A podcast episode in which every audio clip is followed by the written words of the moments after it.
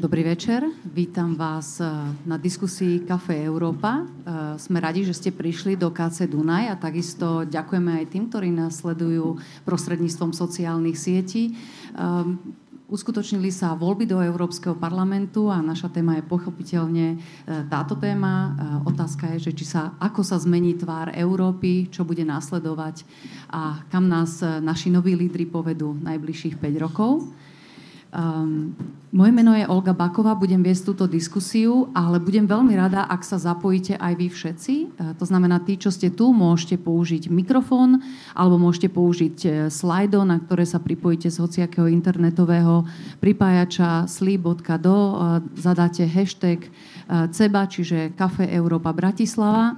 Tí, čo ste nás sledujete prostredníctvom sociálnych sietí, tak môžete položiť otázku cez internet a traja z vás budú vyžrebovaní. Dostanete ceny od Café Európa. Ako mnohí viete, tak Café Európa je projekt, ktorý je organizovaný, alebo jej hlavným organizátorom je zastúpenie Európskej komisie na Slovensku. A ja by som ale v prvom rade samozrejme privítala dnešných hostí, s ktorými budeme diskutovať. Po mojej pravej ruke je sociologička Olga Gyárfášová z Inštitútu pre verejné otázky. Ďakujem, že si prišla. Áno, a Univerzity Komenského. Profesorka politológie, takisto z Univerzity Komenského z katedry politológie Darina Malová. Ďakujem pekne, že si prišla. A Juraj Hajko, analytik Slovenskej spoločnosti pre zahraničnú politiku a takisto bývalý spravodajca z Bruselu. Ďakujem pekne. Dobrý večer. Kým ešte začneme, tak tu máme zo zastúpenia Európskej komisie pána Radima Dvořáka. Pán Radim Dvořák nám povie pár slov na úvod a potom budeme pokračovať v diskusii. Nech sa páči.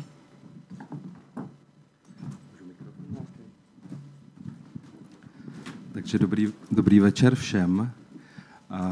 Mé jméno je Radim Dvořák a jsem zástupce vedoucího zastoupení Evropské komise zde v Bratislavě. Pocházím z České republiky, jak asi slyšíte. A připadl mi příjemný úkol, příjemná povinnost přivítat vás na dnešní akci, na dnešní diskuzi, která bude politologická, na rozdíl od té přehršle všech různých komentářů mediálních i politických se dnes, doufám, dostaneme trošku hlouběji. Mě v této debatě, která nastala po volbách, chybí trošku takový rozměr celoevropský. My zde řešíme situaci, kdy do parlamentu se nám dostalo 14 kandidátů, kdy vlastně víme, že zastoupení žen je relativně nízké, což by bylo téma samo o sobě. Řešíme v různých médiích, kolik kroužků má pan Bilčík, kolik kroužků pan Štěfanec, proč Černého Petra zrovna dostala paní Lexman a podobně. Ale chtěl bych z tohoto místa upozornit na jednu věc. Toto nebyly slovenské volby, toto byly evropské volby a proto nás zajímá především to, jak bude budoucí europarlament vypadat a koho, respektive co, jsme vlastně do europarlamentu vyslali za Slovensko. Možná víte, že právě v tuto chvíli probíhá v Bruselu neformální summit lídrů Evropské unie. Jehož hlavním úkolem je vlastně formulovat to, jakým způsobem dojde k výběru hlavních představitelů Evropské unie v budoucnosti. Jde zde o tak důležité funkce, jako je předseda Evropské komise, předseda rady, předseda parlamentu, a případně i o nominaci jednotlivých europoslanců. My jsme se dnes shodou okolností dozvěděli, že od ministra Lajčáka, že země V4, premiéři V4 podporují jakožto společného kandidáta do jedné z těchto důležitých funkcí právě slovenského eurokomisaře, pana Ševčoviče. Nabízí se otázka, jaké má pan Ševčovič šance v rámci procesu výběru. Možná vám něco říká systém Spitzenkandidátů, což je vlastně postup, který nominuje automaticky volební lídry jednotlivých politických frakcí za kandidáty na post předsedy Evropské komise. Tento proces vypadá, že nabývá stále větších trhlin. V této souvislosti zmíním vyjádření vašeho pana premiéra Babiše, který se nedávno vyjádřil v tom smyslu, že proces Spitzenkandidátů je mrtvý. Není sám, tento hlas se ozývá z různých stran a na druhou stranu proti tomu stojí určitě výroky paní Merkelové, která naopak podpořila lídry Evropského parlamentu v tom smyslu, že je potřeba trvat na systému Spitzenkandidátů. Vnímáme určitě vývoj, který nastává v politických frakcích Evropského parlamentu. Víme, že výsledky voleb trošku překreslily to, jak bude parlament vlastně vypadat. Víme, že ta dosud nerozborná koalice evropských lidovců a socialistů získala méně mandátů, už nemá svoji většinu a bude zřejmě muset spojit své síly s další frakcí. Nabízí se liberálové, kteří naopak ve volbách posílili, ale vidíme i tendence prezidenta Macrona vytvářet společně se španělským premiérem Sanchezem nebo s portugalským premiérem Koštou určitou středolevou novou koalici, která by mohla mít až 325 poslanců, čímž by vlastně se stala relevantní politickou silou. A nabízí se samozřejmě i otázka, pokud Maroš Ševčovič uspěje a bude nominován na jednu z těchto funkcí, dejme tomu na předsedu Evropské komise, zůstává zároveň slovenským eurokomisařem. Pokud bude aspirovat na funkci nejvyššího představitele pro zahraniční politiku, rovněž bude evropským komisařem. Ovšem pokud se vydá cestou Donalda Tuska a bude ho chtít nahradit v této funkci, kdo bude příštím evropským komisařem za Slovensko? Při vědomí všech politických souvislostí na národní úrovni, které tato nominace může mít, bych rád požádal naše ctěné hosty, odborníky na toto téma, jestli by si nechtěli udělat takovou malou prognózu toho, jak by to mohlo vypadat. Poslední věcí, kterou bych chtěl zmínit, je to, že my vlastně vidíme, že v Evropském parlamentu se europoslanci nezhlukují podle svých národních států, ale sedí v těch poslaneckých lavicích společně s kolegy z té politické frakce, politické rodiny, jejíž jsou součástí. My jsme nedávno zaznamenali, že někteří lídři slovenských politických stran se vyjádřili v tom smyslu, že nehodlají spolupracovat s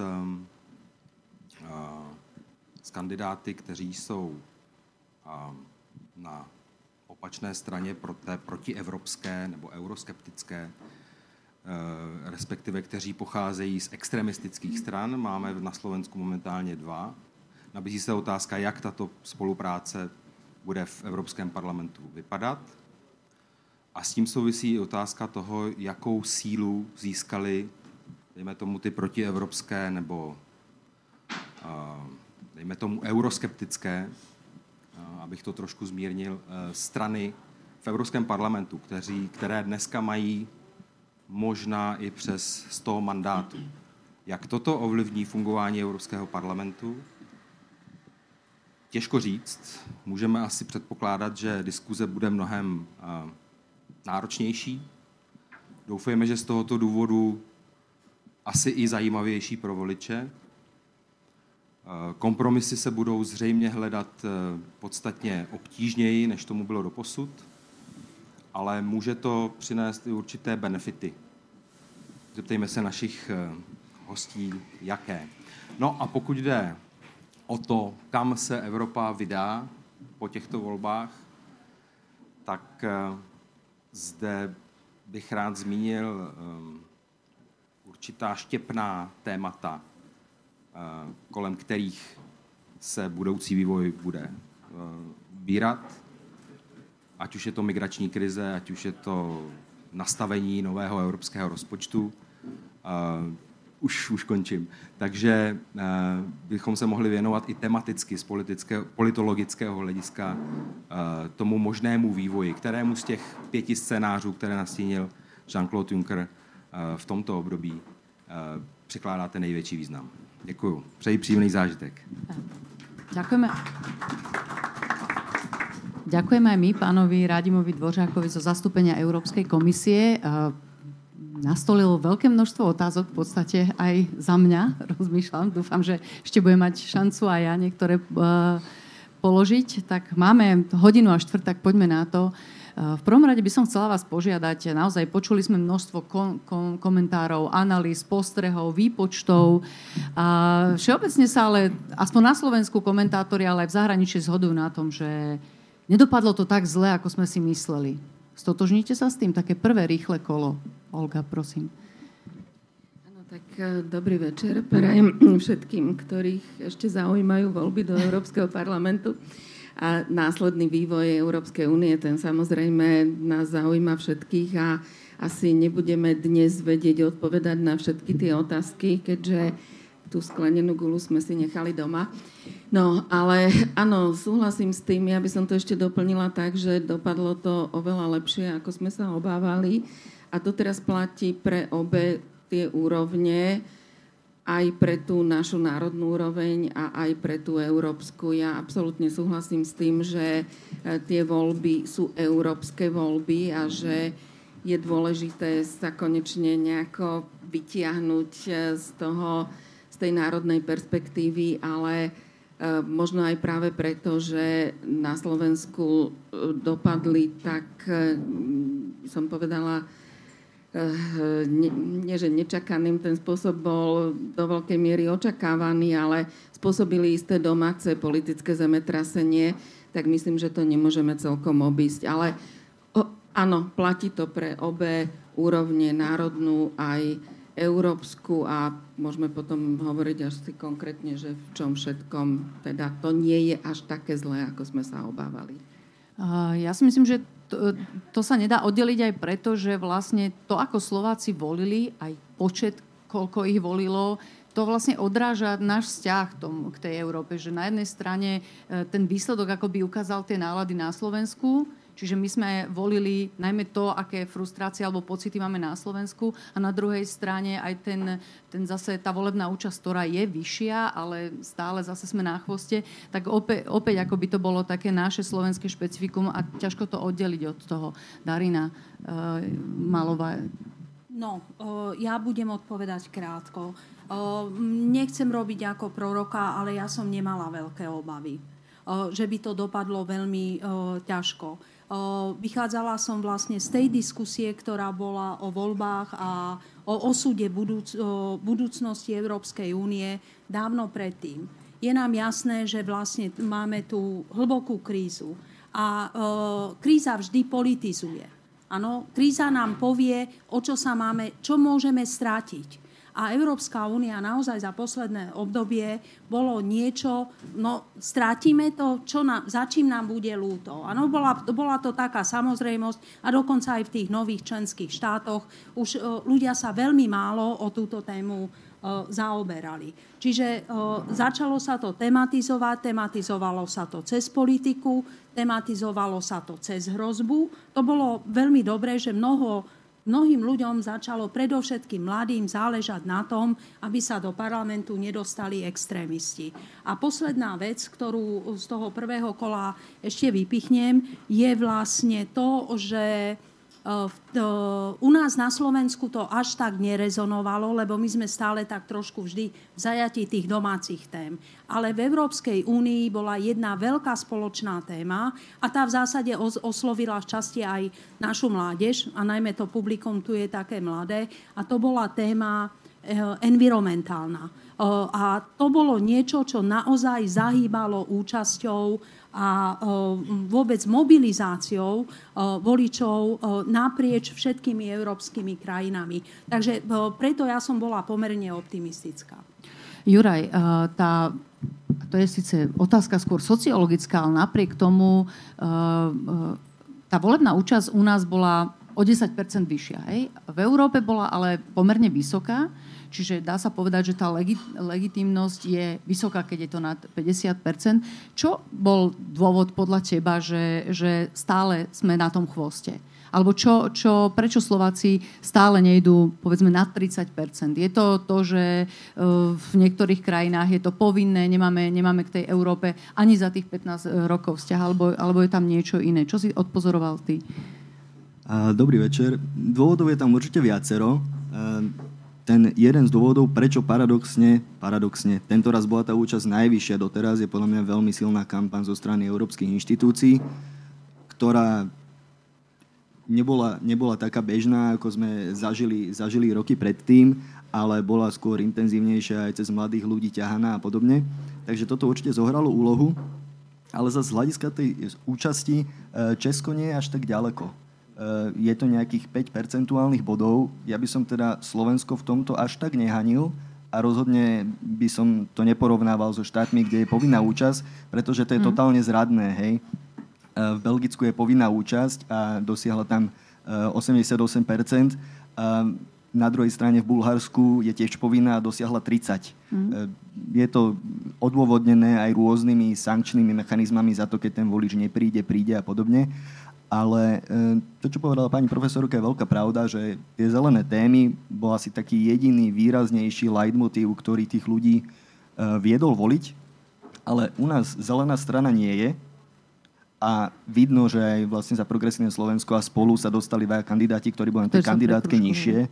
Takže asi aj to hovorí veľa o tom, že ľudia si možno povedali, že zavolme tentoraz konkrétnych ľudí, že tá kampaň bola taká adresnejšia. A možno pomohlo aj to, že vlastne v niektorých krajinách to spájali s inými témami. V Rumunsku veľké referendum proti korupcii. Vieme, že aj tu na Slovensku pred ambasádou stáli stovky ľudí. Kolegovia novinári rumúnsky posielali fotky, čiže možno aj toto boli faktory. K tomu, aby som mohol ešte doplniť, ako Rumunsko je úplne jasný príklad. Tam to bolo spojené s referendum, ktoré naozaj bolo o tom, či Rumúni chcú, aby zákony, ktoré postihujú tie najväčšie ryby, tých najväčších politikov, boli miernejšie a mohla vláda, parlament amnestovať ľudí, ktorí majú tieto prehrešky za sebou. A to sa určite prejavilo na tom, že aj viac ľudí prišlo k tým urnám a v mnohých členských štátoch to boli voľby viacnásobné. V Španielsku to boli trojnásobné voľby, v Belgicku si volili 7 parlamentov. A možno posledná vec, čo by som k tomu ešte rýchlo dodal, nebudem hovoriť dlho. Viete, ktorá strana získala najviac mandátov a ktorá veľmi profitovala aj z tej účasti? Bola to strana Brexit Party, Nigela Faragea. CDU-CSU získala rovnako, ale to sú dve strany. Dobre, tak padla tu otázka, myslím, že aj od pána Radima Dvořáka, ale koho posielame my do Európskeho parlamentu? Môžem ja ešte dve vetičky k tej účasti, nedá mi to a vidím to totiž ako veľmi peknú aj metaforu v tom, že my sme posilnili, ako my sme tú účasť naozaj navýšili presne o tých 10 percentuálnych bodov alebo o takmer ale zároveň tí iní idú ešte rýchlejšie, hej. Napríklad mňa šokovalo Poľsko, hej, vyše 40%. Predtým v tých predchádzajúcich voľbách sme práve s nimi súťažili o to prvenstvo v neúčasti. A ešte k tým dôvodom, áno, určite aj kampáne európskych inštitúcií a hlavne to, že tá kampaň bola decentralizovaná, že bola veľmi kreatívna, inovatívna a tak ďalej, ale myslím si, že veľmi dôležité je aj to, čo povedala Darina, že hrozba, že ten pocit ohrozenia motivuje oveľa viac ako to, keď vieme, že niečo máme, tak povediac, na dosah ruky a nič to neohrozuje. Ale aj kampaň politických strán. V podstate my sme to videli na tých predvolebných výskumoch, že tu došlo k nebývalej polarizácii práve na tých európskych témach a oni možno neboli až tak veľmi štrukturované, ako neboli o nejakých konkrétnych politikách, ale o tom, či sme za alebo proti Európskej únii. A myslím si, že títo neodmysliteľní aktéri každej volebnej kampane politické strany, aspoň časť z nich, a nakoniec tým sa to potom aj premietlo do výsledku, tak naozaj zobrali tú kampaň vážne. A teraz prosím ťa zopakuj tú pôvodnú otázku. Koho sme tam poslali? No, tak... Poslali sme tam zástupcov 6 politických strán, čiže ostáva tá naša reprezentácia, ak to tak môžem nazvať, fragmentovaná, čiže je to pomerne široké spektrum z hľadiska tých európskych rodín. Poslali sme tam v podstate len 2 bývalých, alebo tých, ktorí už majú nejakú európsku, teda skúsenosť v Európskom parlamente, čiže dochádza k obrovskej inovácii toho zastúpenia, dochádza ku generačnej obmene veľmi výraznej, dochádza k zníženiu počtu žien, hej, čo tu bolo povedané, aj keď v tomto prípade myslím, že skôr sa treba pozrieť na tú stranu voličov ako samotných politických strán, lebo vieme, že víťazná strana mala hneď 3 a 4 na kandidátke, ale neprekružkovali sa.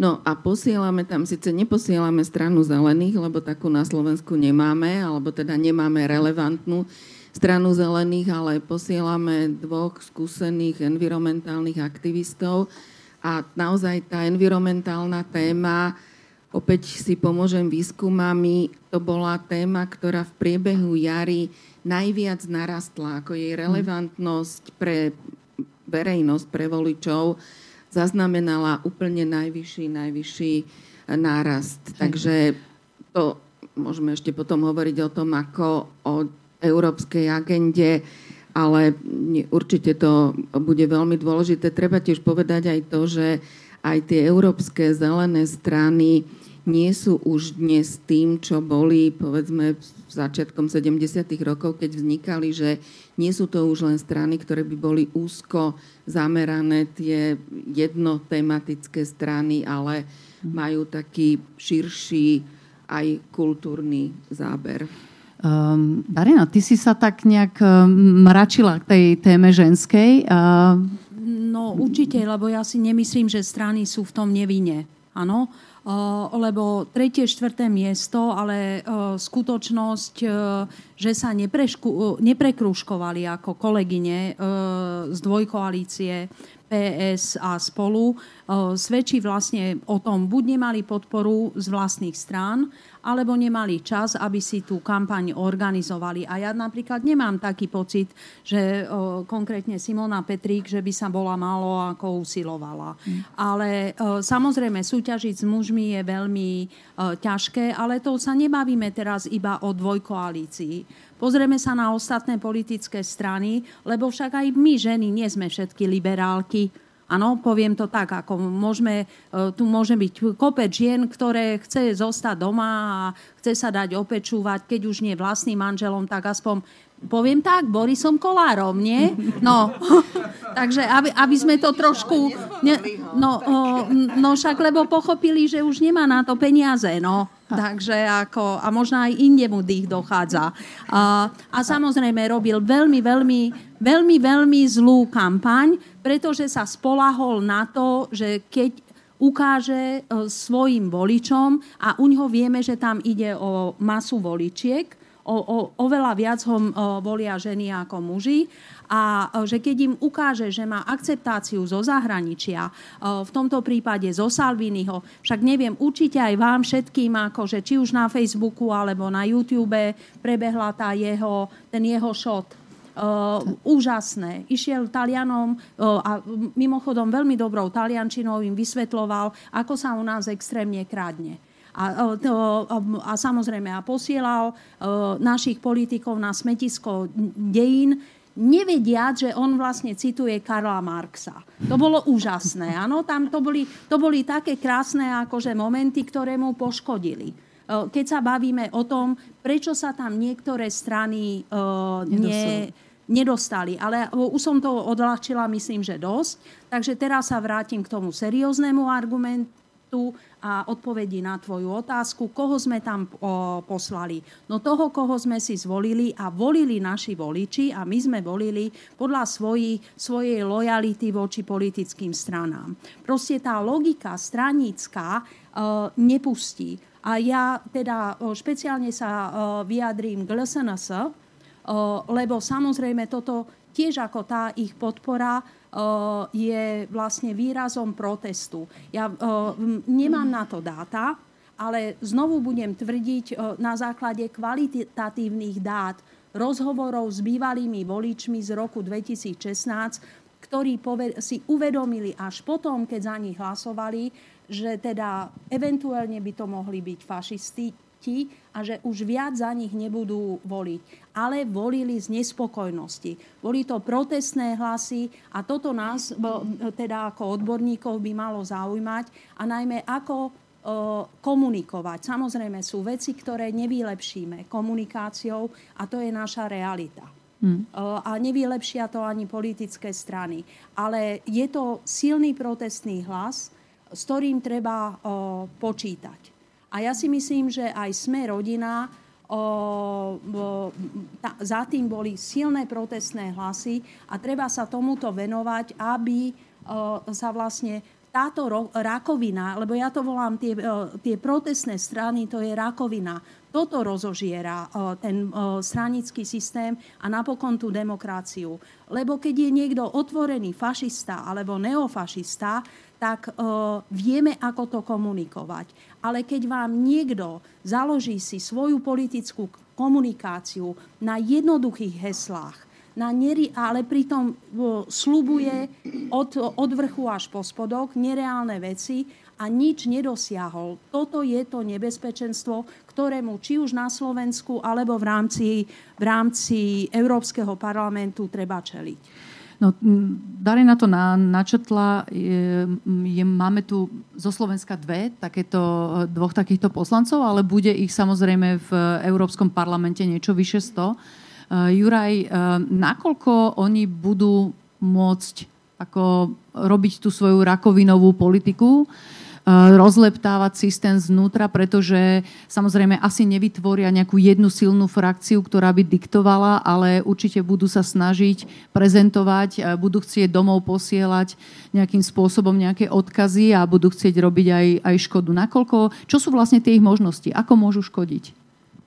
Tak je veľkou otázkou, keďže zrejme budú roztrieštení, že či budú mať schopnosť nejak sa zjednotiť na témach. To, čo bolo veľakrát povedané aj počas kampane, pán Salvini sa pozerá inak na migráciu ako LSNS, hej, a podobne. A keby chceli vytvoriť nejakú vlastnú frakciu, tak potrebujú 25 členov zo 7 rôznych štátov. Dať dokopy 7 rôznych národov nie je až také jednoduché, obzvlášť keď v mnohých prípadoch pri tých čisto protestných hlasoch to nie sú často ľudia, ktorí sú nejaký strašne v tých európskych témach erudovaní, že do akej miery budú aj schopní nájsť spojencov na europarlamentnej pôde v obrovskom 700-člennom parlamente. Takže tam ozaj ťažko povedať, ako som už spomínal, Brexit Party je ako podľa mňa veľmi jasný príklad toho, že ten protest môže byť silný. Že ozaj tí voliči sa tak strašne unavia z toho nekonečného brexitového procesu. Boli o tom desiatky reportáží, že ľudí to už nebaví. Oni chcú, aby sa dohodla tá Británia nejako s Bruselom. Vlastne dohoda tam je. Britský parlament sa nevie dohodnúť a hlasoval o 7 rôznych scenároch. Ani jeden z nich nezískal väčšinu. Takže nastala taká totálna apatia a ľudia si povedali, no tak čo spravím? Zavolím ten protest. Na druhú stranu k tomu protestu... Dá sa to teda, prepáč, že ti do toho skáčem, niektorí to hovoria, že chceli ste mať druhé referendum, tak tu ho máte. Dá sa to aj takto poňať, že toto bolo druhé referendum, lebo... Podľa mňa do istej miery áno, ale zase treba veľmi citlivo pracovať s tým, ako tie dáta analyzujeme. Áno, tá strana jednoznačne vyhrala. Na druhú stranu, ako keď dám bokom Toryovcov a Labouristov, ktorí ešte nejako vajatajú, ako by sa mohli dohodnúť, tak 50%, viac ako 50% hlasovalo z tých strán a volili takých kandidátov, ktorí sú skôr za nejaký Brexit s dohodou. Nie tvrdý Brexit. Ale keď sa možno ešte vrátim k tej predošlej téme, k ženám, tak dá sa sledovať istý trend, že postupne tá percentuálne zastúpenie žien v Európarlamente stúpa. V tom aktuálnom je to zhruba 37%. Ale mňa možno zaujalo to, že paradoxne Smer sociálna demokracia, strana, ktorá nie je typická sociálno-demokratická strana západného typu s tou klasickou agendou, mala jednotku ženu a strana, ktorá má, alebo koalícia, ktorá má naozaj progresívne, tak od nej by som to možno čakal viac. Hej. No, myslím, že túto tému sme už podrobne vyčerpali. Ja by som nechal ženy ženami. Možno keď si spomenul tú Britániu, tam mi napadá skôr, kedy sa pani Lexman dostane do parlamentu a to je moja otázka, že či si myslíte, že teda v októbri, v novembri Británia naozaj odíde a bude parlament 27 krajín, alebo toto bude pokračovať ďalej? Olga, alebo... No, či ťažko, neviem. Nemáš tú gulu kryštálovú, hej? Hej, tu mám zabudnutú doma. No, ako naozaj, ja si myslím, že nakoniec sa do Brexitu je, hej, Veľká Británia k odchodu, či to bude s dohodou, bez dohody, ja neviem, ja si tiež myslím, že aj to víťazstvo Farageové nasvedčuje tomu, že ten pomer síl ako sa v priemere nejako zásadne nemení v Británii. Hej. To bolo pre mňa aj také prekvapujúce, keď sa hovorilo o tom druhom možnom referende, že vlastne prieskumy naznačovali, že ten výsledok by bol zhruba rovnaký. Hej. Čiže možno je hlasnejší ten protibrexitový hlas, je viditeľnejší, ale v tom sumáre v rámci tej spoločnosti tam stále toto pretrváva. Takže ja si myslím, že na jeseň asi, ale neviem, no hovorím, tu na už zaznelo toľko predpovedí a ani jedna sa zatiaľ nejako jasnejšie nenaplnila. No, je tu aj otázka k tejto téme, takže možno že tú britskú tému by sme mohli aj tým dokončiť, že aký bude mať dopad Brexit na zloženie Európskeho parlamentu a teda zrejme je to aj tá moja otázka, že teda kedy odídu a čo z toho vznikne. Juraj. To je úžasne ťažká otázka, kedy odídu. Boli sme svedkami 3 hlasovaní o tej istej dohode. Bude 4., skončí sa inak? Tak poďme sa dostať k tomu Európskemu parlamentu. Dneska Vestagerová povedala, že monopol na moc sa skončil. Myslela tým monopol, ktorý mala jedna strana ľudovcov, ktorá áno, ale zastávali pozíciu predsedu Európskej komisie, predsedu rady a predsedu Európskej rady. Takže v podstate ovládali všetky tie tri hlavné zložky. Myslíte si, že toto sa bude teraz musieť rozbiť? Už počúvame, že samozrejme ALDE, liberáli chcú mať svoju pozíciu, socialisti sa samozrejme tiež prezentujú, počuli sme dneska o pánovi Ševčovičovi, čiže ako vidíte, ako sa vám rozlúskáva táto opäť zložitá téma? No tak bude to iba zložitejšie, poviem to tak, práve kvôli tomu, lebo toto je jeden z paradoxov demokracie, áno. Tieto voľby, ja to poviem inými slovami, vlastne demokratizovali Európsky parlament, áno. Práve tým, že rozbili monopol. To, čo napríklad ja som vždy chápala, že toto demobilizuje voličov a zodpovedá aj za ten pohľad na EÚ, že je to niečo nezaujímavé, je to oťažité, lebo na rozdiel od demokracie, kde záleží na tom, o čom tí, čo nás zastupujú, rozhodujú. A my chceme vidieť, že sú tam rozličné názory, lebo aj tu medzi sebou máme rozličné názory. A my tam chceme vidieť tie názory reprezentované. To tu nebolo. Takže to je ako dobrá správa, ale to kladie výnimočne vysoké nároky na politické elity. A ja neviem, ako toto zvládnu. A tiež... Ja sa krátko zmiením na tú tému, ktorú ste vy nastolili, a teda nielen vy, a to sú tí vrcholoví alebo špicen kandidáti. A hovorím, ako v demokracii, nič nie je iba biele alebo čierne. Vždy musíme to analyzovať podľa toho, z ktorého pohľadu sa na to dívame. Vrcholoví kandidáti vlastne priniesli pre voličov istú tvár a istú transparentnosť. Že to neboli len tí zavretí ako šéfi národných exekutív a prezidenti, ktorí sa tam dohadujú o tom, kto čo dostane, a tí voliči k tomu nič nemohli povedať. Evidentne tá nechuť voči týmto kandidátom vyplýva z toho, že politikom sa toto nepáči. Áno, tá transparentnosť. A to znovu hovorí, že znovu zopakujem len jedno, treba o tom diskutovať. Lebo niektorým, možno aj medzi vami sú takí, ktorí v tom nevidia žiadny zmysel, lebo tí jednotliví lídri, okrem toho jedného českého kandidáta, pre nás, nášho regiónu, boli ako pomerne oťažití. Nič nám to nehovorilo, boli nám vzdialení. Či to má význam, ja stále vidím, že je to dobrá vec, lebo zaangažuje viac voličov. Čo hovoria elity? Nepáči sa nám to. O tomto treba ako proste diskutovať, lebo inak z toho sa nevymaníme, a na čom sa elity ako dohodnú, no, dozvieme sa čoskoro. Dúfajme, že čoskoro, lebo keď to bude ako formovanie vlády v Českej republike alebo formovanie vlády v Belgicku, tak to nebude dobrá správa.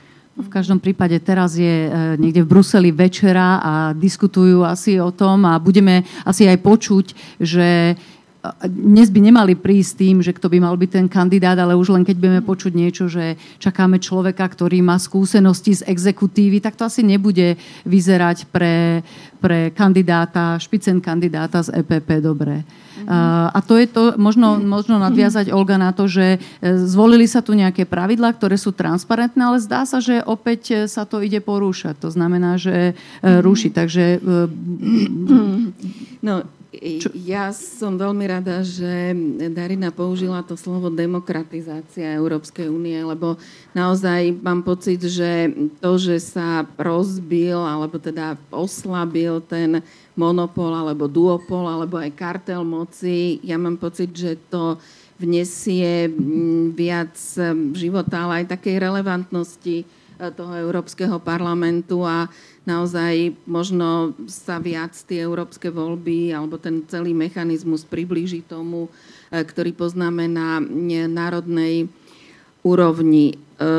Čo sa týka tých špicenkandidátov, ináč je zaujímavý ten vývoj, lebo podľa tých volieb, ktoré boli pred 5 rokmi, kedy vlastne to vzniklo najmä ako nemecká iniciatíva, však preto aj sa zaužíval tento názov, sa zdalo, ako keby táto tendencia ďalej mala pokračovať, ako keby sa vlastne prehlbila tá personalizácia a to nejaké líderstvo tých politických rodín. Zdá sa, že ideme skôr opačným smerom a neviem, ťažko teraz vyhodnotiť, ono aj v tomto sa tie pozície veľkých členských štátov líšia, lebo myslím, že je to hlavne francúzsky prezident, ktorý tento koncept odmieta a teda neviem, či len preto, že s tým prišli Nemci, alebo v zásade, alebo... Takže uvidíme, ako teda s čím prídu a že či naozaj tí dvaja kandidáti tých stále ešte najväčších frakcií budú nejakým spôsobom tými kľúčovými pri určovaní pozícií. Áno, evidentne Macronovi sa to slovo Spitzenkandidát asi nepáči. Ako to vidíš, ako komentátor bývalý z Bruselu, bude mať Weber šancu, alebo príde tam, dneska hovoríme o Michelovi Barnierovi, alebo moja otázka by možno mohla byť, že prečo má nejakého Slováka aj zaujímať táto hádka, že keď oni vyberú niekoho, prečo ho má zaujímať, kto tým človekom bude? Veď podstatné je, že nech je to čisté a transparentné. Je podstatné a teraz to treba asi vysvetliť, že prečo je dôležité, aby mal také onaké skúsenosti, že v tom je asi jeho sila, aby ho aj iní počúvali. Máme tu skúsenosti s pánom Van Rompuyom, ktorému naozaj chrstol, myslím, že to bol Farage, do tváre veľmi nepríjemnú poznámku. Je to o tom? O mokrej handre. Asi každý si ju pamätá. Ja by som začal priamo v Europarlamente, alebo skôr pri Lisabonskej zmluve, ako tam je veľmi vágne napísané, jasné, že by sa malo zohľadniť pri výbere šéfa Eurokomisie to, ako dopadli voľby. Je to veľmi vágne a vytvoril sa mimo zmluv jednoducho nejaký úzus, že tá teda víťazná strana, keď má toho svojho hlavného kandidáta, ten by to mal byť. No a potom dlhodobé vládnutie, presne ako hovorili dámy, ľudovcov a socialistov, spôsobilo to, že tie strany sa natoľko programovo začali prelínať, že ľudia už tých desiatok rokov mali dosť a chceli voliť nejakú zmenu. A tá zmena prišla, hej, a nie len posilnením zelených, ale aj presne posilnením, nazvime to, euroskeptikov, ale aj eurorealistov do istej miery. Hoci ECR, hoci frakcia konzervatívov reformistov padla. A priamo k tým kandidátom, no keď sa pozrieme na to, ako sú rozdelené tie mandáty, tak 177 získali ľudovci, 159 socialisti demokrati. Je a teraz rátaš Orbána hlasov k ním, hej? No, ale ľudovci majú Orbána, formálne má pozastavené členstvo, ale tí poslanci za Fidesz patria do tej frakcie, takže ozaj to vedenie je veľmi malé. A navyše, ten špitzenkandidát Manfred Weber ozaj nemá skúsenosti, ozaj ťažšie váhy bývajú na tých vedúcich postoch v Európskej únii, čo je podľa mňa aj dobre, pretože oni rokujú s tým Putinom, oni sa stretávajú s tým Trumpom, takže regionálny politik typu Manfreda Webera neviem, či je úplne najlepšie riešenie. A druhá vec je tá, že aké majú šance, jeden z najsilnejších členských štátov, Francúzsko, to vlastne torpeduje už 2 mesiace. Ani na samite v Sibiu nemala byť reč o menách a Macron už tedy poslal odkaz, že špitzenkandidát Manfred Weber nie. Hej. Takže chceme nejaký systém, na ktorom sa dohodneme udržiavať, keď to ako motor integrácie Francúzsko povie, že nie, bude to takto, bude to inak? Alebo vybrať iného kandidáta?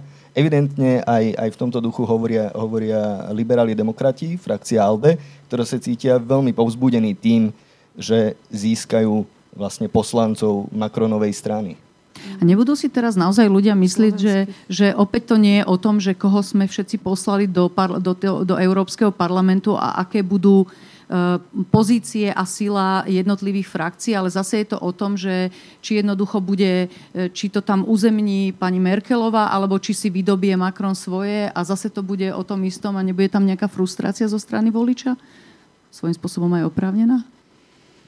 Tak nakoniec tá frustrácia prichádza aj po voľbách na národnej úrovni. Hej, možno je to oveľa bližšie alebo oveľa lepšie sa v tom orientujeme, lepšie sa vyznáme, poznáme lepšie tie zákulisia.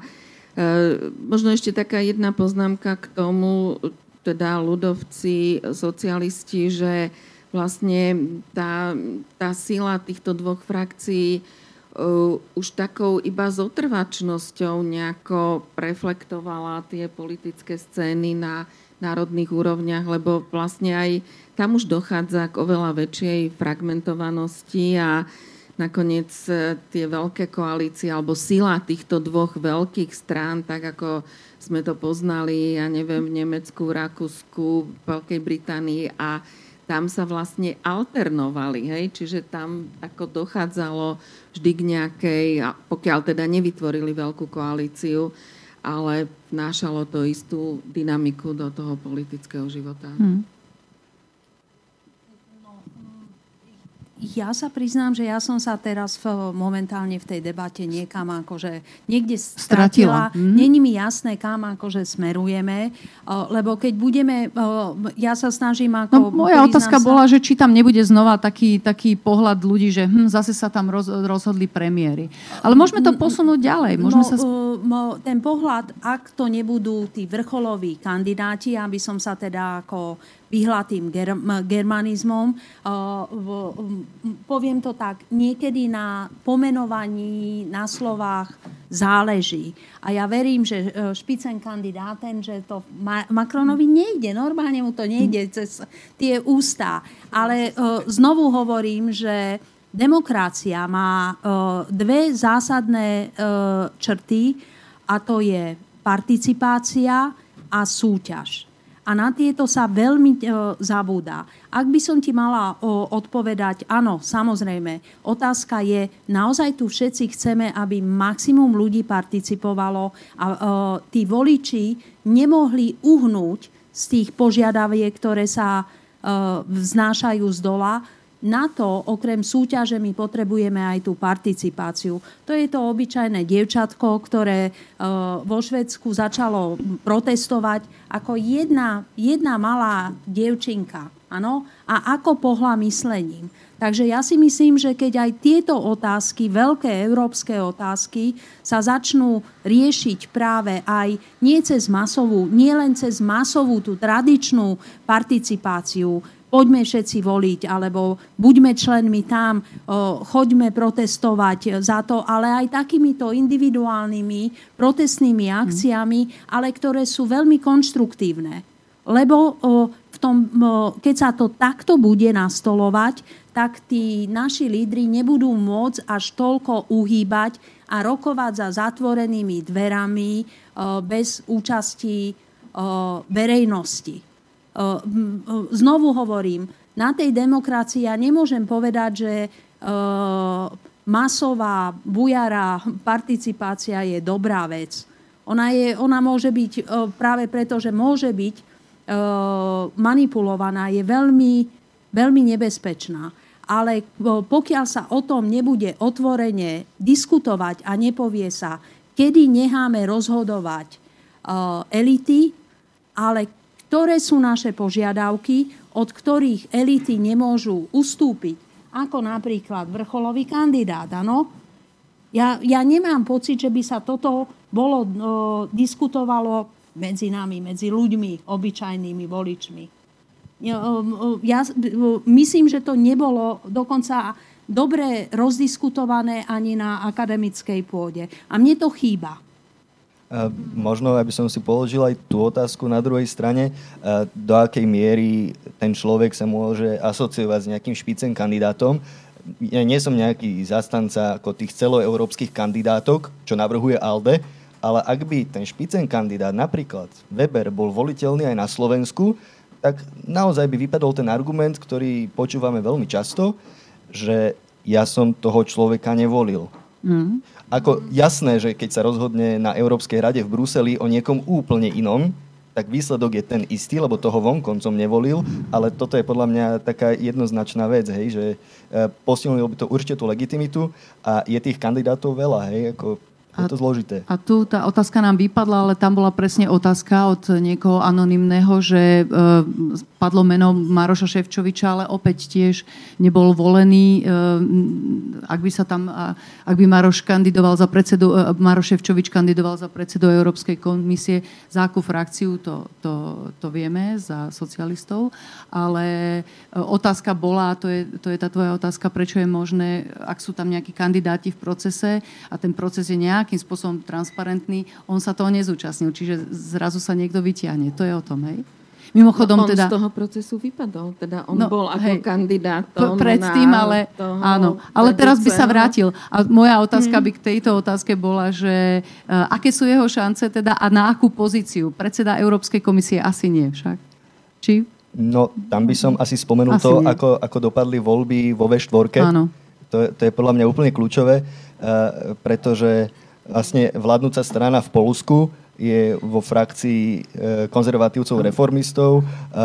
Babiš je asi ešte v ALDE a Fidesz je asi ešte v EPP a u nás teda povedzme ALDE, takže je to obrovská roztrieštenosť a vlastne tento parlament a títo ľudia, aj naši, budú potom rozhodovať o tom, či to meno predložené Európskou radou je dobre alebo nie. Takže to je taká dichotómia, že naši štyria lídri V4-koví sa zídu, povedia o Ševčovičovi, potom to český premiér teda dementuje a v konečnom dôsledku o tom hlasujú ako V4 europoslanci, ktorí sú maximálne roztrieštení. Dobre, ja by som dala možnosť... Ak máte otázky niekto z publika, áno, tam sa pán hlási aj tuto, nech sa páči.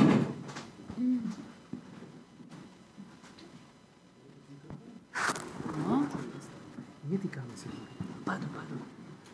Ak môžete sa predstavte. Salvini chcel do svojej frakcie poslancov od Borisa Kollára, ale teda nedostal. Zaobíde sa aj bez nich, alebo bude hľadať nejakú náhradu niekde? No, tam je asi otázka, že či sa podarí zjednotiť tie dve euroskeptické alebo mierne euroskeptické frakcie, tu hnutie národov a hnutie priamej demokracie a slobody, ak sa nemýlim. Lebo myslím, že hlavne to bola jeho ambícia, ako či získa jedného alebo dvoch poslancov zo Slovenska, zo strany Sme rodina. Myslím, že bolo menej relevantné ako to, či sa mu podarí vytvoriť tú spojenú skupinu v rámci Európskeho parlamentu. A myslím, že tam je veľmi dôležité povedať, už to tu zaznelo, ale ešte to zopakujem, že vlastne aj medzi týmito politickými stranami sú mnohé rozpory, hej, ako nacionalisti z Poľska sa nedohodnú s nacionalistami z Francúzska napríklad vo vzťahu k putinovskému Rusku. Hej? Alebo sú proste témy, ktoré ako jednoducho neprekonajú, to sme zažili po tých predchádzajúcich európskych voľbách, takže či sa toto podarí, ako tiež si nejako netrúfam odhadnúť, ale zaujímavá inak bola, ešte tak na okraj poviem, interpretácia neúspechu strany Sme rodina, keď jej líder povedal, že jeho voličov vlastne Európska únia nezaujíma, takže ako nezúčastnili sa na týchto voľbách, ergo získali ten výsledok, aký majú. Ja odpoviem takto, môžem iba predikovať. Keby bolo Slovensko tou 7. krajinou, ktorá mu chýba do toho, aby mal svoju vlastnú frakciu, hej? Tak to povedzme. Tak v tom prípade obráti sa aj na Kotlebu, lebo jeho ambície sú neohraničené, áno? Čiže on v tomto prípade, jemu by ani nevadilo to, kto je, čo je Kotleba. On je proste mocenský pragmatik. A on naozaj chce mať svoju vlastnú frakciu, lebo od toho si aj slubuje ďalší svoj pobyt v Taliansku, hej, na tom výslní tej moci. Takže ja to vidím takto. Ja si myslím, že to nezohráva nejakú vážnu úlohu. Sme rodina, ak tak v tých projekciách mali mať jeden hlas väčšinou, najviac tých prieskumov hovorilo. A ak nájdu spoločnú reč, tak si myslím, že je takých 7 štátov, kde sú podobné strany, ako či už Národné zhromaždenie vo Francúzsku, v Taliansku, Salvini, Španielsko. Ako uspelo ich relatívne veľa, takže neviem, či mi v tomto bol nejaký zásadný problém. Ešte možno posledná vec k tej tvojej predošlej otázke. Mňa by zaujímalo, či v tomto roztrieštenom parlamente, kde už teda nie je ten jasný blok stredový, nazvíme ho, či sa môže stať, že Európska rada niekoho navrhne a ten parlament to blokne. To podľa mňa tá možnosť je v tomto prípade. No a toho sú i vedomi, takže dneska pri večeri asi veľmi pozorne vyberajú. Nech sa páči.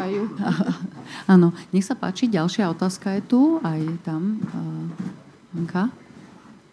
Dobrý večer. Ja mám dve otázky. Jedna je, že či máte informácie také demograficky, koľko boli mladí, tie, ktorí prišli ako novovoliči, a koľko boli staršia generácia, lebo mňa ležala na nervy tá kampaň mládež, musíme podporovať mládež osobne.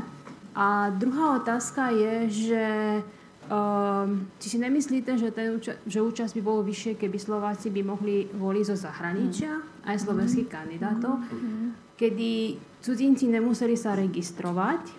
Ja som cudzinka. Pred 5 rokmi som jednoduché volila bez všeličo. Tento rok museli sa registrovať do 15. apríla a tak ďalej. A tiež tá kampaň bola ako keby viac ma nechcete a nevie. Že tie kandidáti viac ma nechcú ako voliča. Nie som mladá už, som cudzinka, musím sa registrovať. Všetko bolo naše Slovensko, chránime naše Slovensko, naše potraviny, naša krajina, naša voda, naša vše. Tak občas niektorí voličia si, neviem, či neboli nejak to tlačení na okraj. Dobre, môžem ja začať s tou prvou otázkou a vidím, že veľmi úzko súvisí totiž s tým, čo tam vidíme, prečo sa nikto nezorganizoval exit poll.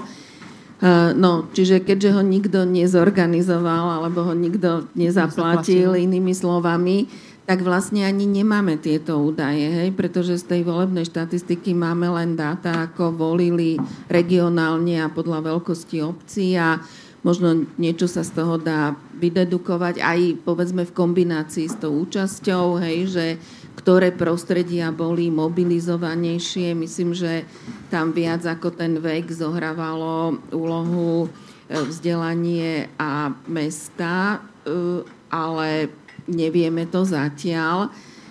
My budeme robiť taký povolebný výskum a pokiaľ viem, sa robí aj celoeurópsky povolebný výskum, takže na tieto dáta si bude treba ešte chvíľku počkať, ale budeme ich časom vedieť. No a čo sa týka toho, že sa nedá na Slovensku, teda že slovenskí občania nemôžu voliť zo zahraničia, mám pocit, že toto bola veľká téma aj v prípade prezidentských volieb a že už sa to nejakým spôsobom snáď aj do ďalších volieb dostane do volebného zákona, lebo naozaj je to diskriminujúce. Myslím si, že až taký nejaký zásadný vplyv na tie samotné výsledky by to nemalo, ale je to strašne dôležité dať tento signál, že váš hlas, stojíme o váš hlas aj Slovákov, ktorí žijú vonku a nemajú tam trvalý pobyt. Myslím, že takúto úpravu v rámci EU28 nemá len Slovensko, Česká republika a Malta. Ak sa nemýlim. Írsko.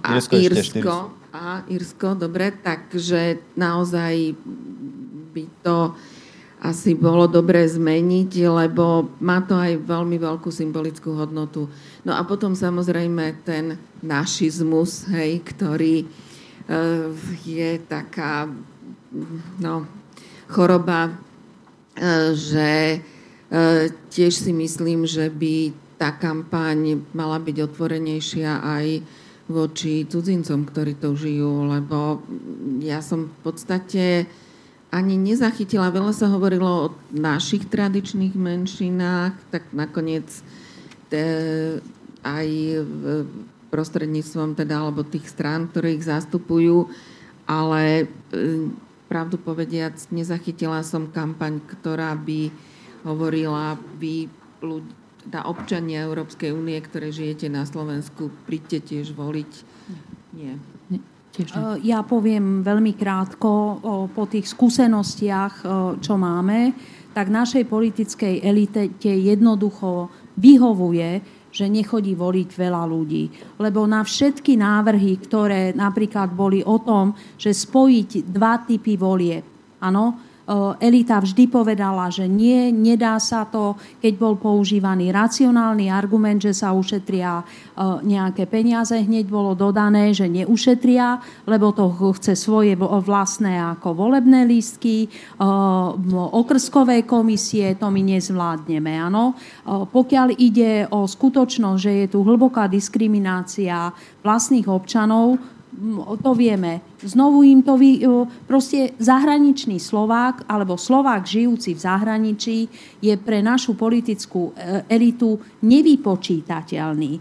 Predpokladá sa, že je moderný, že je lepšie informovaný a to znamená, že nebude pre tie strany, ktoré nám to už niekoľko teda ako volebných období vládnu. Alebo aj vládli už pomaly 30 rokov s väčšími, menšími prestávkami. Takže je to jednoduché. Ešte ten posledný aspekt, a to je tá diskriminácia podľa veku.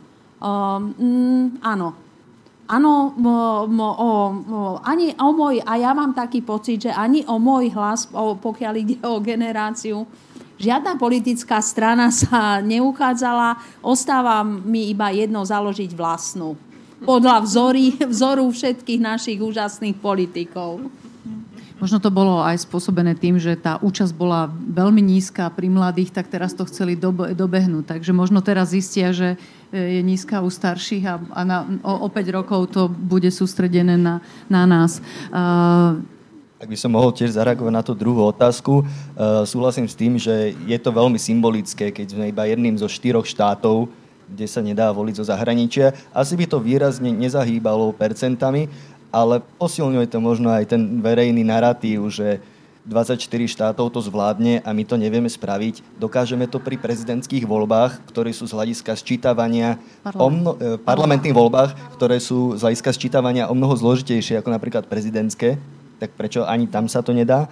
A druhá vec, čo by som spomenul, európske voľby sú u nás v máji. Čo aj minulé funkčné obdobie bolo po prezidentských, takže ľudia sú okampaňovaní, majú toho dosť a úplne pochopiteľne a navyše sú vždy v sobotu. Sú v sobotu, keby si ľudia mohli nájsť, aj fakt asi nachádzajú iný program, lebo májové soboty bývajú celkom pekné a položíme si otázku, prečo v žiadnom inom okolitom členskom štáte našom nie sú v sobotu. V Čechách sú v sobotu, ale sú zároveň aj v piatok. Všade inde sú v nedeľu a možno posledná vec, dal by som si pozor na to, či by sme chceli, aby tí mladí až toľko prišli voliť. Vieme, ako skončili prieskumy na stredných školách a keby som to stiahol možno nielen na mladých, ale aj ostatné vekové skupiny, myslím si, že k tomu prispela aj taká dosť vybičovaná kampaň. Ľudia nemajú radi, keď sa im niečo podsúva, počúvali to 40 rokov, že je to iba európske riešenia alebo jednoducho záhuba. Akože je veľa vecí medzi tým a keď tomu dodám poslednú vec. Tá kampaň bola veľmi kreatívna, ale pod videom, kde Conchita Wurst volala ľudí voliť, tak to tak zmobilizovalo podľa mňa voličov, lebo presne toto ako najkontroverznejšiu osobu sme zapojili, tak tí antisystémoví ľudia prišli. Lebo si povedali, tak tohto človeka platil Európsky parlament, aby ma volal voliť. Tak je to dobre? Chcem to? Nechcem to? Tak o tom je demokracia, ako hovorila Darina. Nech sa páči, máme tu možnosť. Kde skončil ten mikrofón? Dobrý den, Adam Holub, toho času stážista Evropské komise. Já mám následující otázku. Vzhledem k tomu, že v tom minulém období Evropská unie jako taková čelila výraznějším tlakům v zahraniční politice, jak teda z Ruska a v naší blízkosti se odehrávajícímu porušování mezinárodního práva, tak třeba i ze strany Spojených států, vzhledem k tomu, že Jak Rada, tak Evropský parlament v tom minulém období ukazovala bezprecedentní konzistentnost v rámci zaujímání dlouhodobě jednotných pozic. A vzhledem k tomu, že v Evropském parlamentu, nebo aspoň podle mého názoru, se zdá, jsou čím dál tím víc vokální debatéři, kteří se zapojí do těch debat mezinárodně vztahových otázek. Vzhledem k těmto okolnostem dá se očekávat, že budoucí vysoký reprezentant Evropské unie pro zahraniční věci bude výraznější osobnost a že bude mít Evropský parlament větší slovo v tom, kdo bude tuhletu roli, kdo ji bude naplňovat?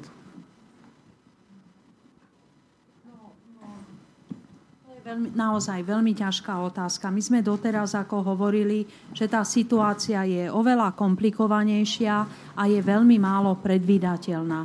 Pretože vlastne ešte stále nevieme, kto kde aj z V4, v ktorých frakciách ako skončia. Poviem to tak, optimálne, ideálne riešenie by bolo, že vám odpoviem na vašu otázku, bolo by fajn, keby sme mali výraznejšiu tvár pre spoločnú zahraničnú bezpečnostnú politiku. Určite áno. Ale znovu, vlastne EÚ je celá o tom súperení toho nadnárodného princípu a toho medzivládneho princípu. Každý, kto sa stal ako jeden človek, ktorý vyšiel z tých európskych inštitúcií, ktoré reprezentujú nadnárodný princíp a stal sa populárnejší, výraznejší. No komu sa to páčilo zo strany tých lídrov jednotlivých členských štátov? Skoro nikomu. Komu sa páči, keď Európsky parlament má nejaké výraznejšie slovo? Je tu naozaj ako v rámci EÚ možná veľmi málo súťažia politické strany. Budú súťažiť až vtedy, keď ich budeme mať naozaj európske. A o to napríklad Diverger alebo Sartori, to boli teda ako tí moji veľkí duchovní učitelia, keď som sa rozhodla zaujímať o politológiu, tak oni vždy zastávali tento princíp. Ak to má byť Európa, tak to má byť Európska federácia. Áno, a ja napríklad, mne to chýba. Ale som realistka a viem, že pokiaľ tu máme také silné národné štáty, aké tu máme, s tou identitou silnou, národnou, tak ten spor vždy bude. Pre mňa zdôrazňujem. Optimálne riešenie by bolo také, že vám poviem áno na tie otázky, ale som realistka a vidím to ako veľmi málo pravdepodobné. Ja si tiež myslím, že ten ďalší vysoký predstaviteľ pre zahraničnú bezpečnostnú politiku pri momentálnom nastavení nemá dôvod byť silný. Cui bono, lídri tam nechcú veľmi silného človeka, predtým to bola pomerne nevýrazná Catherine Ashtonová a Federica Mogheriniová mala, myslím, 39 rokov, keď nastúpila do tej funkcie a bola rok predtým ministerkou zahraničných vecí, takže nejakými veľkými skúsenostiami sa bohužiaľ pochváliť nemohla. A k tomu dodám len poslednú vec. Kým máme konsenzuálne hlasovanie v Rade o zahraničnej politike, tak ako ťažko čakať väčšiu akcieschopnosť. Len potom sa natíska tá otázka, či to chceme zmeniť na väčšinové. Či by napríklad Slovensku vyhovovalo, keď sa hlasovalo o Venezuele, že by bolo prehlasované. Lebo ako takmer určite by bolo. Takže to je veľmi veľká otázka, lebo potom sa tým otvára akási pandorina skrinka, prečo takto nehlasovať aj pri iných témach, prečo neharmonizovať tie jednotlivé politiky viac a to je veľká zmena. Mimochodom aj v súvislosti so Ševčovičom sa hovorí aj s pozíciou šéfa diplomácie európskej. Hej? Bolo to dneska a zrejme táto téma neprišla nejakým spôsobom náhodne, táto bublina nevyliezla von. Vieme si to predstaviť, túto pozíciu, že by ju dostal. On bol podpredseda komisie, je to služobne najstarší komisár, riešil Nord Stream, energetiku, chodí do Ruska, nedávno bol v USA. Možno by to istú logiku dávalo, ale kto vie, či v tej hre o tróny, keď sa budú tie funkcie deliť, to tak vyjde. Ťažko povedať, do akej miery mu uškodí možno aj prezidentská kampaň, ktorú má za sebou na Slovensku. No nejakú pozíciu predstaviteľ východnej Európy asi dostane. No, je tu... Nech sa páči. Já jenom takový drobný komentář, protože tato otázka nás teď eminentně zajímá, zejména na nás na zastoupení Evropské komise. Tak možná je třeba si uvědomit, že teď hovoříme o těch 4 top pozicích evropských, vynechám z toho šéfa Evropské centrální banky. Je asi jasné, že jeden z těchto kandidátů bude žena z politických důvodů. Za druhé, myslím, že bude důležité v rámci těch emancipačních snah Evropské unie, aby to, teď mluvíme o té pozici teda vysokého představitele pro zahraniční věci, aby to byl někdo, kdo vyšle určitý signál našemu největšímu konkurentovi, v tomto případě Rusku. A mě z nějakého důvodu tam pořád prosvítá bývalá litevská prezidentka jako relevantní kandidát. Takže jenom takový komentář. Jestli k tomu něco máte nějaký další... Neviete, príjmajú ako stávkové kancelárie, že by sme sa vsadili, či to vyjde, ale je to dobrý tip, je to dobrý tip. Určite. Splňa hneď 2 kritéria. Je to premiérka a je vlastne z východnej Európy. Hej, a ešte je to rázna žena. Hej. A je to rázna. Hovorí sa aj o pani Merkelovej, sa na druhej strane, ktorá končí. Ťažko povedať. V každom prípade by sa zišlo, pretože ani predstaviteľ Európskeho parlamentu, ani komisie, ani rady nie je žena. Myslím, že v Európskom parlamente túto pozíciu zastávala žena 2-krát a to bolo veľmi dávno. Dobre, ak nie sú otázky z publika, ja by som prešla aj k týmto, pretože vidím, že 9 lajkov má otázka, ktorá sa až tak netýka budúcnosti Európskej únie, ale týka sa toho, že vlastne u nás sa zverejnili tie výsledky skôr, ako boli zverejnené. Bolo to tak aj pred 5, aj pred tými rokmi. Evidentne viacero ľudí sa na to pýta, ale myslím, že Slovensko nie je jediná krajina, ale Milan evidentne ho to hnevá. Prečo to tak je? No, lebo my veľmi radi porušujeme pravidlá, áno. Mňa toto strašne iritovalo, áno. Neviem, kto je Milan, ale som úplne na vašej strane, lebo je to do neba volajúca ako drzosť. Ja som mala vlastne, keď som videla prvýkrát tú otázku, že prečo sa nezorganizoval exit poll, tak som povedala, na čo míňať peniaze, keď sa nám zástupcovia politických strán postarali o taký únik informácií a najmä všetky, ako to dal denník N, tak všetky proste médiá išli potom a mne už bola 1 hodina, už mi začali volať ako z rôznych médií a pýtať sa na toto a pýtali sa ma a môžeme to dať do médií už teraz? No viete, keď to robia všetci, tak to budeme robiť aj my.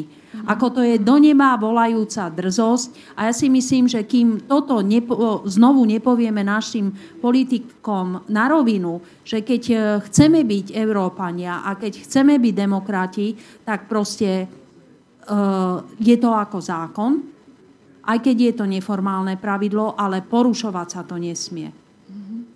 No nie je to neformálne pravidlo, keď je to zákon a teda absolútne s tým súhlasím.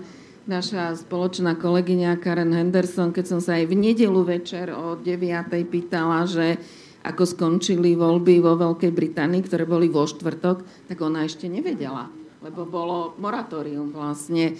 Ja si myslím, že je to trochu aj vizitka takého právneho bezvedomia, ktoré v tejto spoločnosti máme. A bola to veľká téma inak aj, keď sme sedeli v nedeľu večer na zastúpení Európskej komisie, že naozaj neviem povedať inú krajinu, kde by to takýmto masívnym spôsobom...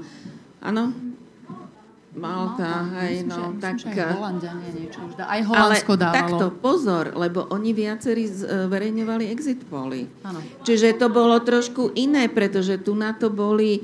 Akože to, ako to líkovalo, to bolo z paralelného sčítavania, hej, a to je trochu iný princíp, ako je exit poll. A ešte inak ten exit poll, tá logika vlastne neinvestovať do toho tie peniaze spočívala aj v tej strašne nízkej účasti, hej, že by sme ako ťažko hľadali, povedzme, tú reprezentatívnu vzorku pre ten samotný volebný výskum? Ja by som súhlasil s tým s pani Gyárfášovou, že je určite rozdiel exit poly a tie finálne výsledky, ale u nás sa vlastne objavovali výsledky už potom po obede, ktoré boli ako overené, boli jasné, takže si myslím, že to trošku problém je, ale možno by som videl na druhej strane problém aj v tom, že tie voľby trvajú 4 dní a ak aj teda by sme pripustili, že sa zverejnia exit poly, tak to, ako dopadli voľby v Holandsku, mohlo mať veľký vplyv na voličskú základňu, lebo keď sa pozrieme napríklad na tie euroskeptické strany, alebo akokoľvek ich nazveme, tak prepad Herta Wildersa mohol paradoxne mobilizovať voličov v Taliansku, voličov Marine Le Penovej a podobne. Súhlasím.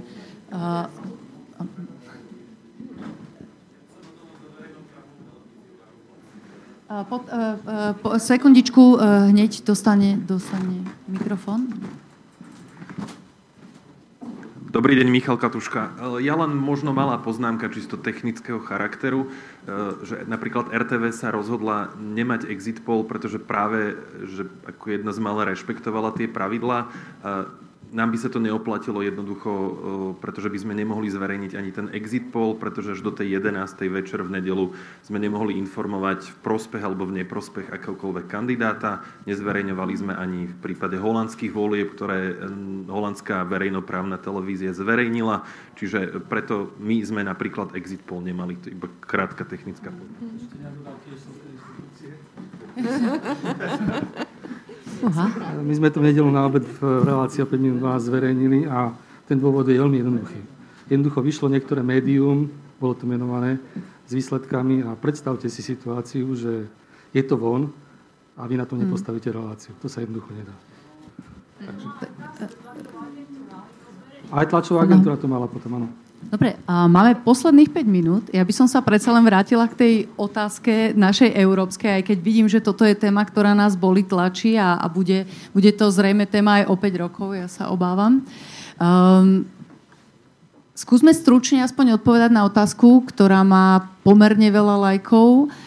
Ako hodnotíte účasť súťaží a úspech celoeurópskych politických projektov, kedy sa uchytia v konzervatívnejších európskych štátov. Myslím, že ktorej verejnej inštitúcii na Slovensku najviac prislúcha úloha dosiahnuť volebnú účasť? Ktorej? Všetkým. Školstvu. Nám asi. Hej, školstvu asi. Dobre, a k tej prvej otázke? Ja neviem, koľko hlasov dostala strana Volt Europe, teda koľko percent a v ktorých krajinách. Ja, inak toto je veľmi zaujímavá téma, tie celoeurópske politické strany. My sme tu pred 10 rokmi mali taký experiment v podobe strany Libertas, ak sa nemýlim, tak sa volala, kandidovala vo viacerých krajinách, ako bola to, myslím, že pôvodne v Írsku založená politická strana, úplne prepadla. Takže zatiaľ ja mám pocit, že nie len konzervatívnejšie stredoeurópske štáty, ale celkovo aj to, čo tu už bolo predtým povedané, tie silné národné štáty sa bránia tomu, aby boli celoeurópske politické strany, aby boli spoločné kandidátky, tak neviem, ťažko odhadnúť, akú dynamiku to povedzme naberie po týchto voľbách, ale zatiaľ to nevidím ako niečo, čo by nás v blízkej budúcnosti očakávalo. Je tu otázka, že či by sme... Koľko žien sme krúžkovali? A či pre vás bola otázka rodu pri krúžkoch dôležitá? Ja to poviem tak, ako ja vždy hovorím, že keď si mám vybrať medzi dvoma rovnako dobrými kandidátmi, podporím ženu. Tento raz som ju nepodporila. Hanbím sa. Tak celkovo najviac krúžkov získala Monika Beňová, pokiaľ viem. Neviem. Zo všetkých kandidátov a kandidátiek je fakt, že bola jednotka, je fakt, že je prakticky najviditeľnejšou europoslankyňou, že nastupuje svoje 4. volebné obdobie. Takže aj keď... To je ešte taká poznámka na okraj, že myslím si, že keby ona na tej kandidátke nebola, tak výsledok vládnucej strany môže byť ešte tristnejší, ako bol. Ale neviem, to ďalšie poradie... Otázka skôr bola, že či je pre teba, keď ty sa rozhoduješ. Či je to pre mňa dôležité? Nerozhodujem sa len podľa toho, že je to žena, musí spĺňať aj mnohé ďalšie kritériá, predovšetkým to, za ktorú stranu kandiduje. Juraj, ty si tu v menšine. Občas, veľmi zriedkavo sa stáva, ale u teba hrá rolu táto otázka, alebo tiež sa rozhoduješ podľa skôr iných kritérií? Ja sa rozhodujem v prvom rade podľa kvality toho kandidáta, nie podľa pohlavia, samozrejme strany, hej, za ktorú kandiduje. A myslím si, že ani nejaké kvóty nie sú úplne najšťastnejším riešením. Skôr potom by som sa pýtal tých strán, hej, že koho dávajú na prvé miesto, komu dávajú aký priestor v kampani. Ak teda majú oni sami tú ambíciu tých voličov presvedčiť, že to by mala byť cesta. Zakončíme to otázkou. Komisia, ktorá odchádza, a jej líder, predseda Európskej komisie, hovoril o tom, že tá jeho komisia bude politická. Tak bude táto ešte politickejšia? A možno, ak stručne vás poprosím na záver, snažili sme sa nájsť odpoveď, že akú teda bude mať tvár Európska únia a vedenie Európskej únie po týchto voľbách. Na mnohé veci nevieme povedať, pretože jednak je to zložité a jednak nevieme, ako mnohé veci budú v parlamente vyzerať, ale aspoň povedzte, ako predpokladáte, že to bude vyzerať. Olga. Začnem ja, lebo ja hovorím krátko, stručne, jasne, áno, tak to poviem. Môj odhad, ale znovu hovorím, je to iba môj odhad, zakladá sa vlastne na pozorovaní, nie na nejakých výskumoch. Vychádzam z toho, že Európska komisia je taký zložitý mechanizmus, že nemôžeme čakať, že tam tá politika, to znamená, či už chápeme, lebo politiku môžeme všelijako chápať, ale ak ju chápeme ako súboj rôznych názorov, straníckych, tam nemôže byť v popredí, lebo za každým komisárom je obrovský tím administratívny. A myslím, že mnohí z vás poznajú môj obľúbený seriál Yes Minister alebo Yes Prime Minister a veľmi dobre viete, že administratíva proste pripravuje analýzy, dáva informácie a tým pádom sa veľmi... tí jednotliví komisári nemôžu podpisovať pod nejaké vlastné návrhy, ktoré by boli totálne otrhnutí. Musela by to byť veľmi silná expertka alebo expert, hej, nech to poviem tak z toho môjho rodového hľadiska, ktorý donúti svojich spolupracovníkov a svoj tím robí také analýzy, aby predkladali návrhy, ktoré budú veľmi dobre legislatívne prepracované a odkomunikované v rámci tých všetkých spletitých inštitúcií, aby sa mohli dať ako návrh. Čiže môj odhad je... možno navonok, možno retoricky, ale dovnútra, pokiaľ ide o politické návrhy, určite nie. Olga? Ja s tým súhlasím. Ja neviem ani presne, čo by sa pod tým myslelo, že politickejšia, že čo to vlastne vyjadruje, tak ja to tiež vnímam ako veľmi zložitý mechanizmus, kde možno bude ťažšie hľadať konsenzus na dôležitých, na niektorých témach, hoci aj teraz je to už veľmi ťažké, takže myslím si, že v tomto je možné, že sa to prehlbí v tej komunikácii parlament, komisia, ale samotná komisia, neviem, nemyslím si. Politickejšie a možno sa tým myslí aj to, že nebudú to len úradníci, ktorí budú naplňať nejaké zákony, ale že jednoducho budú viesť vlastnú agendu, vlastnú politiku. Ako to vidí Juraj a možno ak do toho vieš pašovať, lebo ešte nám tam nabehla jedna otázka, aké šance má Margrethe Vestagerová stať sa novou predsedničkou EK. Ona sa samozrejme výrazne prezentuje Je to jedna z najsilnejších eurokomisárok. Má to kľúčové portfólio, ktoré ozaj komunikuje s gigantmi, ako je Google, Facebook a podobne. Výrazne. Takže z tohto hľadiska ako je silná, dá sa povedať, že má za sebou výsledky, ale samozrejme sú tam aj iní horúci kandidáti. Dávalo by veľký zmysel, aby pán Barnier stál na čele komisie, keď stále nevieme, ako to s tým Brexitom bude. Má viacnásobnú eurokomisárskú aj ministerskú skúsenosť a relatívne dobrú povesť, takže aj on sa môže stať tým lídrom. A samozrejme od toho, kto bude stáť na čele, závisí, ako bude fungovať celá komisia. Za Baróza bola omnoho menej centralizovaná, ako je teraz. A musím sa priznať, že ste mi nahrali na smeč s tým seriálom Yes Minister, pretože veľmi rozporúplným spôsobom sa dostal na najvyššiu úradnícku funkciu v Európskej komisii Martin Selmayr, šedá eminencia, ktorý má naozaj vplyv na veľa rozhodnutí, takže možno by som hľadal tú odpoveď aj tam. Aký bude vzťah medzi Martinom Selmayrom a tým šéfom? Či bude robiť pre neho, ako pravá ruka pána Junckera doteraz, alebo naopak bude jeho prácu torpedovať? A teda ako vidíš tvár Európy, Európskej únie, Európskej komisie, Európskeho parlamentu jednou vetou? Z toho, čo dokážeme teraz vykúzliť z tej kryštálovej gule, ktorú Olga zabudla doma? Naozaj si netrúfam v tejto fáze hodnotiť. Čiže bude to pravdepodobne o tom, že ešte prídu nejaké prekvapenia asi. Hej, nebude to naozaj len o tom klasickom tandeme, nudnom, na ktorom sme boli zvyknutí. Hej, na tom sa asi zhodneme. Dobre. Takže toľko dnešná diskusia na tému budúcnosť Európy, ako bude mať tvár Európska únia.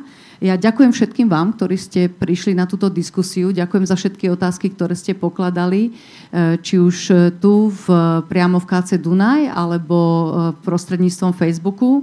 Samozrejme, poďakovanie patrí hlavnému organizátorovi diskusie, zastúpeniu Európskej komisie, takisto nadácii Hansa Zajdela.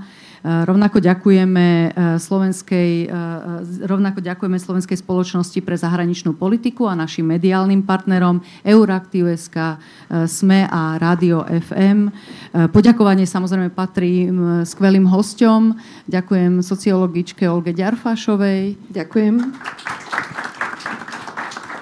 Ďakujem politologičke Darine Malovej,